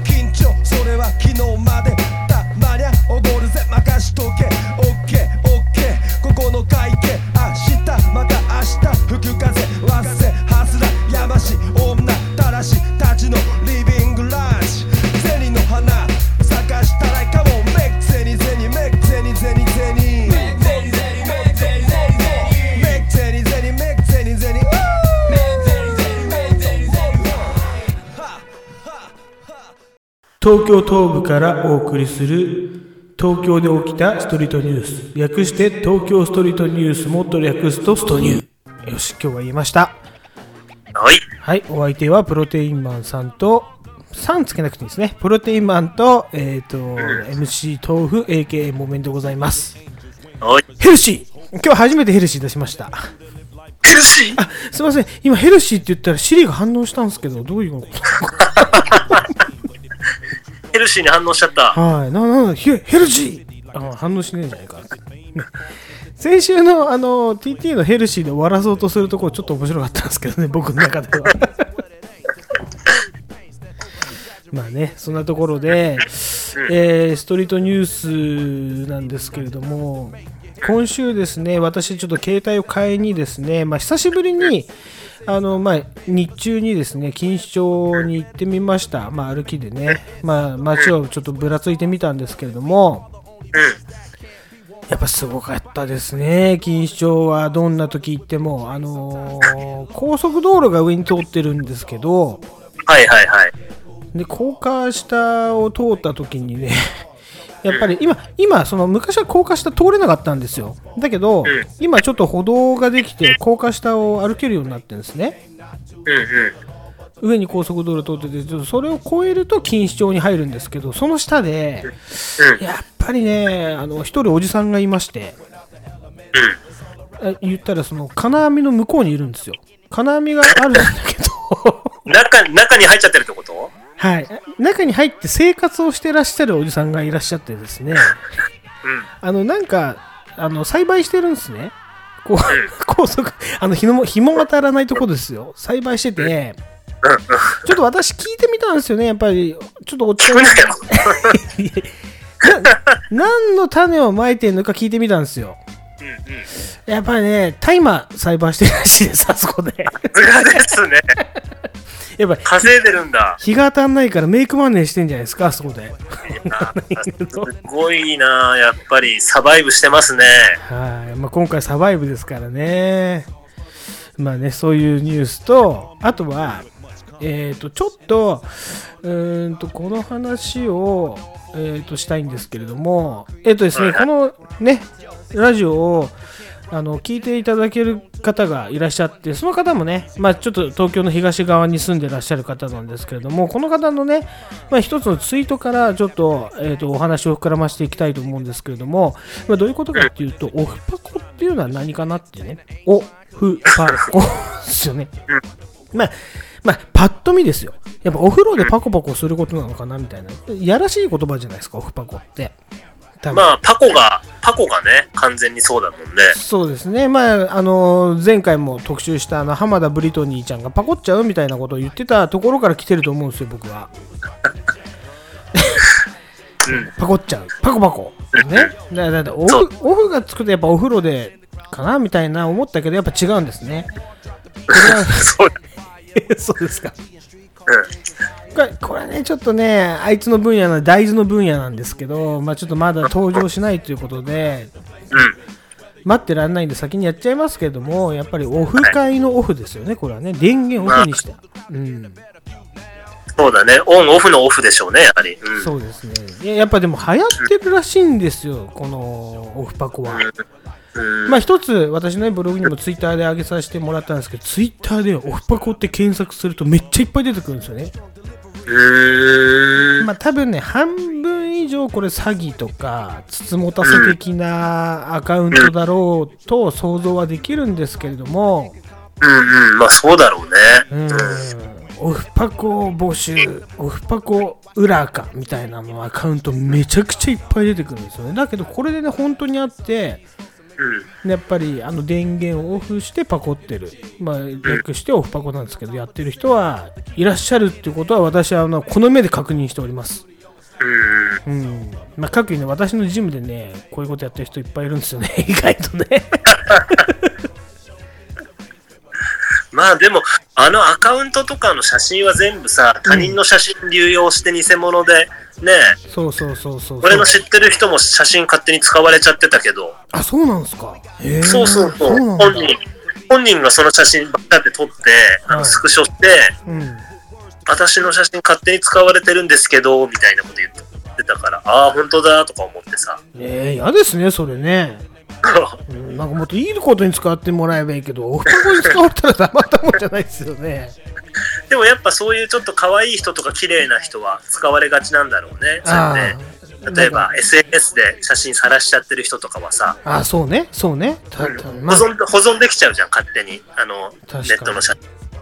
うん。しかも芸能人じゃなかったらさ、誰も知らないわけじゃないですか。そう、一般の人だったらね。ねえ、そうそうそう。それ気をつけないとダメっすよね、結構ねい。や、本当だよね。まあちょっとだから付随する話で、こんなニュースもあったんですよ。そのね、うーんと、ティーンネイジャーっていうね、アカウントで、こういうの始めると、もう本当におじさんから卑猥な、あのメッセージとかがたくさん来るっていう実証実験が、あの、されてましたみたいなね、ニュースがやってましたよ。えー、ダメだな、おじさんは。いやそういうのを狙ってんだろうなっていうのがねすごいあるんですけどでだったらもうちょっとだお金を出して、まあ、風俗に行くかあとねななんて言うんだろうそういうねオフパコをしたいんであればやっぱそういうまあちょっと段階があるじゃないですか。いきなりねちょっとやらせてくれみたいなよくないですよねやっぱりね。だからねやっぱそういう合コンみたいなサイトは今すごく盛り上がってるらしいんですよ。あの既婚の人だけが行ける既婚パっていうのがすごいらしいっていう情報はあの私キャッチしておりますけれども。持ってますね、情報。持ってます。あの実際行ったね体験談なんかもねすごくね聞いてるんですけれども生の声で入ってきてるからね。そうですね。あとはねあれですえっ、と私の先輩がねそのまあ言ったらあとはあれですよ。街中で声をかけるのはオフパコじゃないじゃないですか。ただのナンパですよね。うんうん。あの出会い系サイトですよね。まあ大手で言う Tinder だとか。まあ、はい。今、ね、そっか、おまあ、お見合いサイト、マッチングアプリか。そうそうそう。出会い系サイトっていうよりは、そうそう。言葉としては。そう。うん。だからそれのやっぱり使い方本当に例えばあのお見合いとして使ってる人もいれば。まあこのだから底辺ですよねオフパコはねオフパコから結婚までみたいなね。そういう使い方があってそのなんかね体験談を語る、えー、と工藤さんに言ってもしょうがないんですけどっていうラジオもやってましたよその、えー、えー出会い系サイトで知り合って結婚した人たちを集めたっていうラジオもやってましたねでもあれも、マッチングアプリもよく聞くけど、はいはい本当に別人が来ることザラなんだって言うよね。そうらしいです。僕ね、本当でもここ年齢もうん顔も全く違う人が来るって言ってたよ。おんそれはさ、えどっち側が？お女側の意見？ど、ど、逆、逆もどっちも。あどっちもか。どどっちもどっちも。うん。僕ね、その話はね、もう本当にたくさん聞いてるから、ここでは本当に言えないんですけど、そう、面白いよね。面。白いっすよ。あのえでもね、だからそれこそ、オフパコ目当てのあの主婦が昼間とか、だかうんそうかまあ、それはちょっと黒い、ダなんかグレーな黒い方じゃん。どっちかって言ったら。うんだけど、あの、本当にお付き合いしたくて、なんていうの、結婚したいからって言って、そういうお見合い系の、うんまあ、ああいうアプリにすらも、本当にまるで違う人が来るって言うんだからさ。そうででもさ。来たらバレちゃうわけじゃない？要は。そうですね。全然違うのになんで来るんだよみたいなさ。うん、そう本当ですよ。だでしょうね。だから先にね、写真交換だなんだっていうのができますから。あるのに、うん全く違う人が来る。じゃあ写真のその公開する意味ってあ果たしてあるのかなみたいなさ。あと、ほら、あのお金払ってるから安心みたいな、ね、言ってる人よくいるけど全然違いますからね。そうなんだよね。そういう何してもいいやつ何でもしてくるからさ、結局。そうなんですよ。で、これね、私ね、あの言うのもなんですけれども、あの今ね、まあ、まあ毎回言う通り、あの軽井沢とか、そのリゾートで働いてた時のお話をね。あの書いてるんでですけど、もうその中にありますよ、オフパコしましたよ、私もい各有経験者でしたよ、あの20代ぐらいの時。うんうん。そうそうそう、出会い系の時代ですね、じゃあ。そうだその時は、だから写真とか交換するツールがなかったから、普通に本当、愛まで分かんないのね、うん。だからテレクラじゃん、要は。そうそれのだからメールバージョンうん。ね、ね、そうそうそうね、そうそうそうそう。そういうことだよね。そうだからだからその日にやったからやっぱオフパコになるのかもしれないけれども人間って欲深いですね。欲深いですね。でもね、うーん、あります、あります。だから、あとね、ま一つ、もうんつ、まあでもさ、それ、まあ、要は体のかん体の関係でそういうふうな募集かけたり、まあ、あのなんていうの、需要と供給があるわけじゃない。うん、そうですね。だけど、やばい、やばいのは、結局、筒持たせみたいなパターンも、金だけ巻き上げられるみたいな、そうね。そういうこともあるもんね、そういう危険もさ。そう。だから、あまりにば女の子だったらうん監禁させ、監禁されちゃうとかさ。ありますよね。やばいやつに捕まったりとか。だから、あまりにも条件が良さすぎたりとか、その会うまでのタイミングだとか、そういうのはもう人生経験に基づいた、あの、警報ランプみたいのが鳴る、ならないと、やばいですよね。だから、嗅嗅覚が働く人はね。そうそうそうそう。本当ですよ。だって僕は結構嗅覚働きますよ。出会い系だったこと結構その若い頃ありましたから、だいぶ。サバイサバイブしてきたからね。そこさ、そこは結構のサバイブしましたよ、僕意外と。あのーね意外とっていうのがどこが意外かわかんないけど、あのそういうことばっかりやってた時代ありましたからね。サバイブしま20代したよ。はそうですよ。ほん20代ずっとサバイブしてたんだ。ずーっとサバイブしました。本当にね、クソババアき来たことも何回もありますよ。クソババアと飯だけ食って帰ったとかね、ありますから、僕も。新小岩で。新小岩まで行っといて。ちっこいわね。そう。うん、うんありました、ありました。ね。でね、やっぱり、やっぱ40代、50代かな、に向かっていくので、おすすめの、まあ、オフパコがありますね。これはね、私がね、いつもね、読んでる、あの、とあるボルブログがあるんですけれども、うん。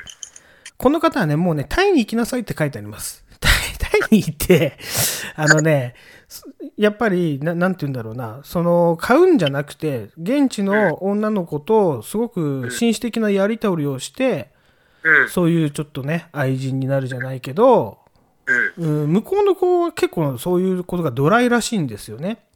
うん。日本のおじさんが来たみたいな。うん。すごくウェルカムで、日本人とは全然違うみたいな、いいこといっぱい書いてあるから、なんか夢を持ちましたよ、そこで私。でも、ご時世的に難しいですね、今は。今はね、今はそうですよ。だから全てコロナが変えちゃいましたけど、まあね。そうそうそう。まあね、そういうね、おすすめもありましたっていうことでね。うん。うん。まあ、オフパコ、まあこんな話してていいのかっていうね、あれがありますけれども、まあちょっと、やっぱ永遠のテーマでもあるわけじゃないですか、そういうのって、人としては。まあ、やっぱりでもそういう社会の、まあ、ある種闇の部分、まあでもみんなが口に出さない部分をそうですね。ね、うんうんめって入れていくのがキセルパーティーなんじゃないですか。さすがいいこと言いますね。本当ですよ。こんなラジオであんまり聞かない言葉をね、入れていかないといけないな、みたいなのありましたけどね。ヒップホップだとか格好つけながらも、うんオフパコだとか言っちゃってるあたりが、その、その辺の緩急があっていいんじゃないですか。はい。いや、やっぱり、どんなに格好つけても、その格好悪い部分を見せるのも僕ヒップホップだと思うんですよね、そこはうん。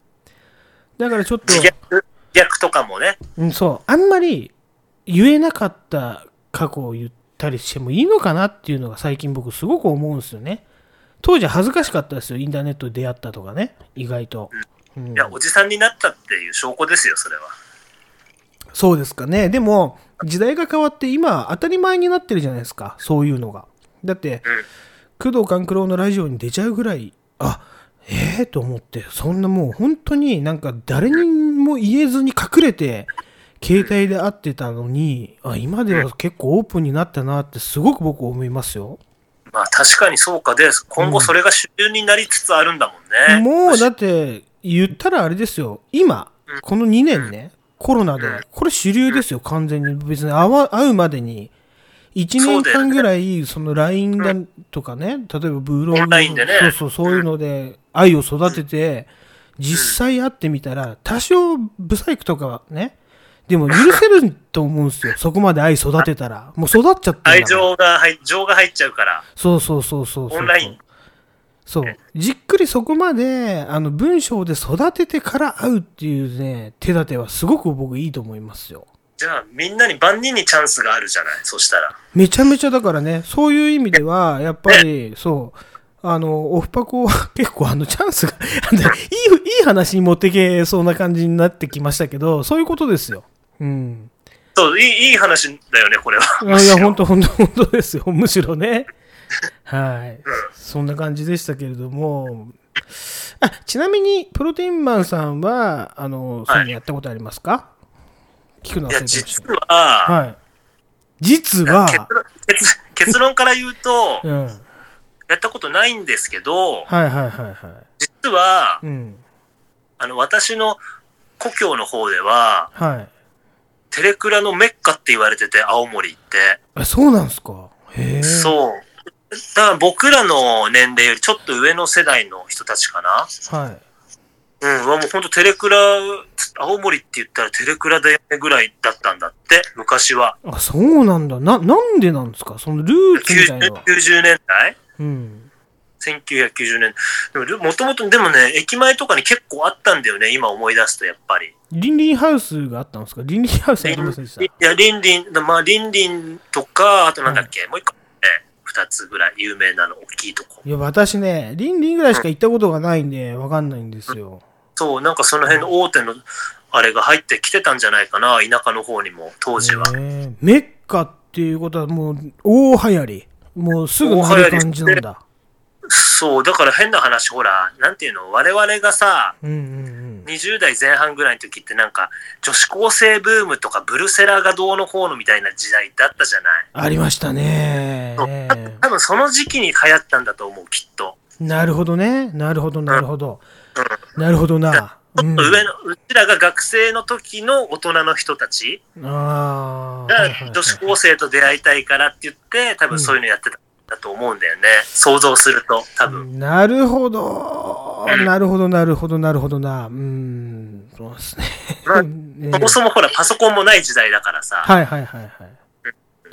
でもね、それに、ね、まあちょっと、じゃあちょっとつなげて、つながっちゃうかもしれないんですけど、やっぱりその時代の人たち、例えばその時代の人たちの不良がいたわけじゃないですか。僕らのまあ世代の不良ね、が、例えばギャルの文化だとか、あのチーマーとかね、暴走族もそうなんですけど、い一つ文化っていうか、なんか形を作ったじゃないですか。すごかったじゃん。それが今でも半グレとか呼ばれて、結構裏で暗躍してるっていう話があるんですよ。これね、あのー本当に、まあちょっと話が、あの、そっちに振っちゃって申し訳ないんですけれども、まあ最近の Yahoo トピックスの方にですね、まあドラゴンのね、創立者の方のお話がたくさん出ているのご存知ですか？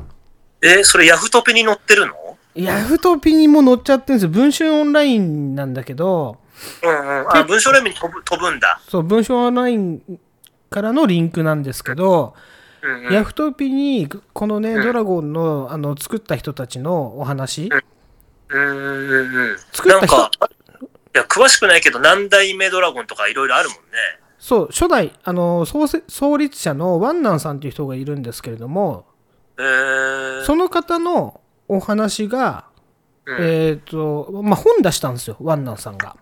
ああ、それで多分あれか、トヤフトピに上がってるのか、そうそ関連う。。で、そあのー一部抜粋っていう感じで、えーとなるほどそう、ドラゴンと私、えーと、創設期メンバーの怒りと悲しみの反省っていう本を出して、この一部抜粋で何話かここに実際書いてあるんですけれども、まあ、とんでもない内容なんですね、これが。これ、普通のあの人が見たら、あの、おとぎ話かなんかなんじゃねえかぐらいの思う話なんですけど、これが、まあ、言ったら、あの、ゲト、僕らのね、えー本当に世代のちょっと上ぐらいなんですけど、えーまあよくね、涼介が、あの、住んでたところはドラゴン団地、ドラダンなんて言われてるんですけれども、その話をするじゃないですか。で、そこが、まあ、発祥なんで、葛西が発祥なんですね、これってドラゴンっていう。で、えっ、と、この方が、まあ、語ってるんで、えーあの、ぜひちょっと見てみてください。結構な話を、グロい話です。めちゃくちゃ。でもさ、本当の話なんだもんね。今思ったら嘘みたいだっていう感じだよ。そう。これがね、マジのリアルだから、僕らはね、やっぱり、わあ、本当に、まあ、例えば、よ、夜、あのね、ちょっと、例えば、あの、その辺のね、流行りの服装をして遊んでるだけで絡まれたりだとか、うん。パーケン売られるっていうのが当たり前だったんで、よくサバイブしてきたんで、もうサバイブっていう言葉はそこで使わせてもらいますよ。あの、生き抜いただけでも、ね、そうだね。命あったら、閉じぐらいの。いや、いや、本当ですよ。本当に。で僕らなんかは本当に、ね、例えば、まあ、この前も言ったけど、そのね、あの、僕らの仲間のトップのやつが、外交をして、まあ、日本みたいな感じで外交をして、すごく、あの、周りと仲良く繋がったからよかったけど、うん。やっぱりもうパーケン売られるのは当たり前。で、うもうどんどん金を巻き上げられるから、もう逃げて隠れて逃げて隠れて、それでも夜遊びがしたいから、バイうん。バイクとかうるさくして外で遊ぶんですけど、ね、友達もスケボーなんかするんですけど、やっぱりそこを生き抜いてきたね、サバイブ力。これはあ、ねわかるわ、それわかりま。す？わかります？わかる。めっちゃめちゃよく、すっごいよくわかる、今の話。本当ですか？だ、だってさ、はい。だ目立たないようにして遊ばなければいいんだもん、本当は。本当は家から出なきゃいいんですよ。そう。だけど、やっぱり格好つけたいし、遊びたいから、スケボーやったりさ、そうね。そういうちょっと太いズボン履いたりするわけじゃない。そうそうそうなんですよ危。険を犯してまでも、本当ですよ。若いやつって本当そうだよね。そう、これがサバイブですよ、本当に。だって、入ったね。うん、こじれちゃうと、本当にちょっとこの話でもそうなんだけど、一般のね、あの、もうパーケン売られて、金払えなくてバックれるやつとかは、もう家とか燃やされちゃって、本当に両親とかも、親とかも死んじゃうんですよ普通に。やっぱり事件じゃん、それもう。え普通に事件ですよ、めちゃくちゃ。で、たまったもんじゃないじゃないですか。こね、息子が夜遊びしてるだけで 家燃やされ。だから、結構僕らはその団地だとか、マンションだとかは結構、まだ大丈夫かなみたいなのあって。うん。で、あとはね、僕とね、えー、とね、DJ 大豆は都立に通ってたから、結構大丈夫です。そう私立に通ってるやつが一番やばいんですよ。ああ、はい、お金もあるしね、もとうんまずまずパーケンを売られるっていうのがあったりとかして、うんはいまあ、その話が、どんどんどんどんこれ、あの、つながってくるんですけど、私の、ね、うん。もうちょっとしか喋りません。ここではねうん。あの、私のブログの中で最後出てくる、えっ、とね、K さんっていう名前だけにしておきましょうね。K さんのが、えっ、と、いよいよ YouTube を始めたんで、えっ、と、この K さんに関しては、後でちょっとね、ここにアーカイブをちょっと残さないようにしておきますね。うんうん。はい、そう。この話すごくしたかったんで、これはちょっと、うん残さないようにしようかなと思いますね。はい。じゃあ、えっ、と、今週のヒップホップスラング、はい。行かさせてください。いいですか？えっ、と、今週のヒップホップスラングね。はい、もう、えー大豆が来る前に終わっちゃいますけれども、ヘルシーボーイズもう一回やりましょうね。ヘルシーっつってね。はい。えージミーハット。ジミーハットは、わかりますか？見ましたよ。見ましたね。うん、コンドーム。まあ、ジャパニーズで言うと岡本ですよね。岡本。これがまあコンドームという。よく、ハット、ハット、ハットっていう、なんか帽子をかぶるじゃないけど、そういうイメージですよね。コンドームまあ。そうだろうね。はいうん。ということで、ねはい。ということで、はいえっ、と、今日は、ミックススタイルはね、もう1時間半もありましたんで、2人でお送りさせていただきました。はいはい。はい。